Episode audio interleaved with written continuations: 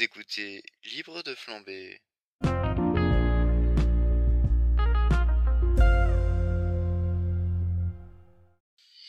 Et salut à tous, on se retrouve du coup pour l'épisode 23. Euh, je pense accueillir euh, un, un, invité euh, par semaine. Peut-être que la semaine prochaine ce sera encore Julien. Peut-être que ça en sera une nouvelle personne. Je ne sais pas encore. Mais, mais voilà. Et donc, bah, aujourd'hui, je travail, donc ce soir, à partir de 23h jusqu'à 9h du matin demain. C'est génial. non, pour de vrai, j'ai refait mon CV et, je vais bientôt quitter ce boulot parce que bah, c'est en train de me détruire hein, mentalement. travailler de nuit, dormir le jour, surtout en été, parce que maintenant il va commencer à faire, à faire vraiment chaud la journée. Donc ça va être compliqué. Euh, voilà, et donc, euh, donc voilà, euh, je vais, j'ai refait mon CV un peu et, et maintenant il va falloir envoyer la, petite candidature un peu partout en tant que serveur, je pense, et serveur apprenti comme ça, j'apprends le métier en même temps et, ça me forme, donc c'est, tout bénef pour moi. Excusez-moi de, de bailler comme ça.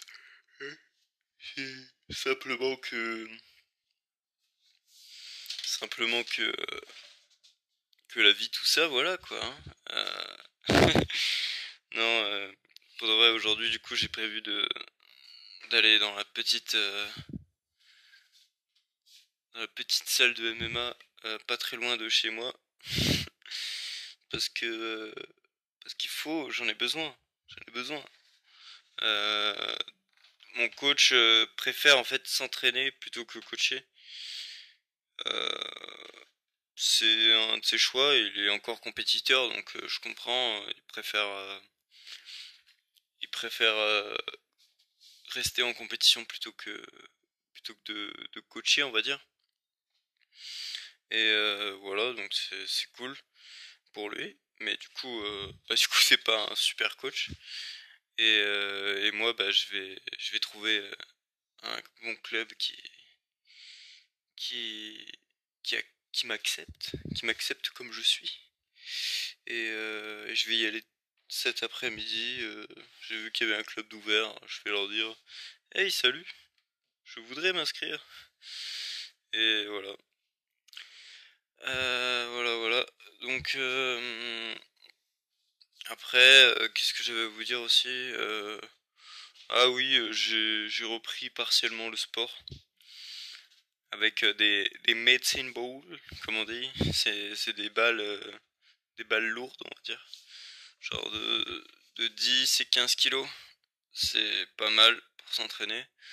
Je fais aussi un peu de un peu de cardio quand j'ai le temps. Excusez-moi, la fatigue. La fatigue, la fatigue. Voilà. Bref. Euh, et du coup, aujourd'hui, je vais vous parler de mon service militaire. Donc la petite anecdote du jour, ce serait... Euh, j'espère que je voulais pas raconter en fait, parce que je, une fois que j'ai enregistré les épisodes, des fois j'oublie. Puis ces anecdotes, je les ai racontées euh, plusieurs fois aux membres de mon entourage, on va dire. C'est des anecdotes assez croustillantes j'ai pas envie de vous dire dans quel service j'étais pour peur que euh, euh, me retrouve, on va dire. Mais euh, en gros, ce que je peux vous dire, c'est que là où j'étais, notre sécurité, ils en avaient plus ou moins rien à foutre. Hein, on va pas se le cacher. J'ai un de, un de mes amis, enfin un, collègue, on va dire, parce que voilà, euh, qui a failli mourir. Je vais vous expliquer comment. On a fait une, une, une marche tactique nocturne à la tour de Totavel. Et, euh, et cet ami, collègue, qui a failli mourir, fait une... En fait, c'était une... En gros, une marche tactique, pour ceux qui ne connaissent pas, c'est... Euh, on marche avec pactage et armement.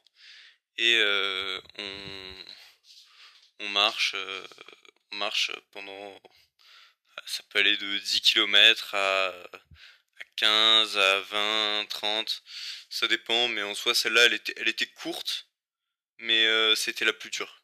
C'était clairement la plus dure. Euh, et euh, particularité du service où j'étais, parce que ce qui n'est pas le cas dans par exemple d'autres services, c'est que là c'était à nous de nous orienter en tant que, que soldat que soldat quoi, on devait s'orienter, c'était pas les, les cadres les cadres qui, qui nous aidaient ou quoi, où on devait suivre euh, bêtement quoi, c'était à nous de nous orienter. Donc bah, c'était assez dur. si tu n'y connais rien en topographie euh, et avec les cartes, tu n'es pas du tout doué comme moi, ni avec une boussole, je peux te garantir que c'est très compliqué. Donc bref, on s'est perdu, on a tourné plein de fois, on a tourné 15 fois. Et euh, mais au final, on est arrivé en premier. Et euh, mais pas grâce à moi parce qu'en fait euh, j'ai fait une erreur mais vraiment débile. j'avais bah, j'avais pas confiance clairement en mes capacités de, de topographe. Pourtant, je connaissais le trajet. J'avais fait, j'avais appris, je, connaissais le trajet par cœur. j'ai vu qu'il fallait tourner à, à, droite, mais à gauche, j'ai vu les membres d'un autre groupe. Et du coup, j'ai dit, bon, on va à gauche, hein, parce que j'ai pas envie de, de, nous perdre comme, euh, comme la dernière fois.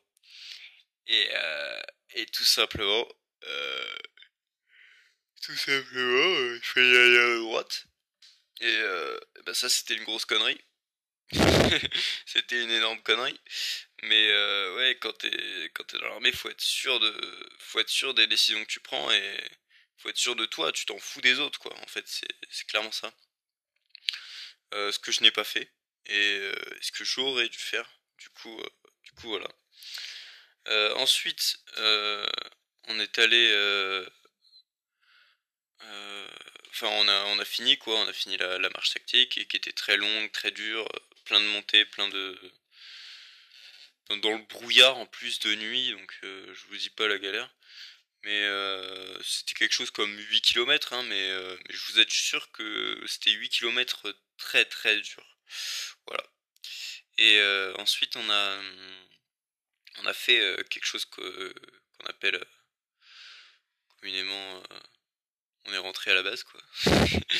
non mais on a on s'est raconté les anecdotes avec tous les autres groupes et c'est là qu'on a entendu en fait que tu vois je me disais bon même si on se perd ou quoi on s'en fout, ils nous aideront ou quoi, ou d'un moment, enfin, je veux dire, même si on reste toute la nuit, euh, on sera crevé, mais, euh, on y arrivera déjà, et ensuite, euh, bah, c'est pas si grave parce que on est encadré, quoi. Je veux dire, on n'est pas vraiment en danger, quoi. Enfin, je veux dire, moi j'aurais pu le faire avec un GPS ou quoi. si seul, j'aurais pu le faire avec un GPS, par exemple, cette randonnée. Euh, avec une carte et une boussole, euh, vous tournez en rond, mais pendant des heures, hein, vraiment. Euh, si vous avez jamais servi, si vous en êtes jamais servi ou quoi, je peux vous assurer que tous les groupes ont tourné en rond pendant des heures. bon, nous on s'est perdu et en partie de ma faute et en partie d'autres gens du groupe. Au final, on est arrivé en premier, ce qui n'est pas si mal. Et et tout ça pour vous dire, oui, donc on se croyait encadré, et donc euh, on était quelque part un peu rassuré. On... Je dis pas qu'on s'en fichait de se perdre, mais, euh, mais c'était pas super grave si on se perdait parce que bah, on était encadré, quoi, avec des gens qui avaient un téléphone portable, ce genre de choses. Et, euh, ben en fait, pas du tout. en fait, pas du tout, parce que il y a quelqu'un d'un autre groupe tu vois, il, nous, il, nous, observait de loin, il nous disait bon, maintenant vous faites ça, ça, ça, comme ça vous n'êtes pas en danger et tout.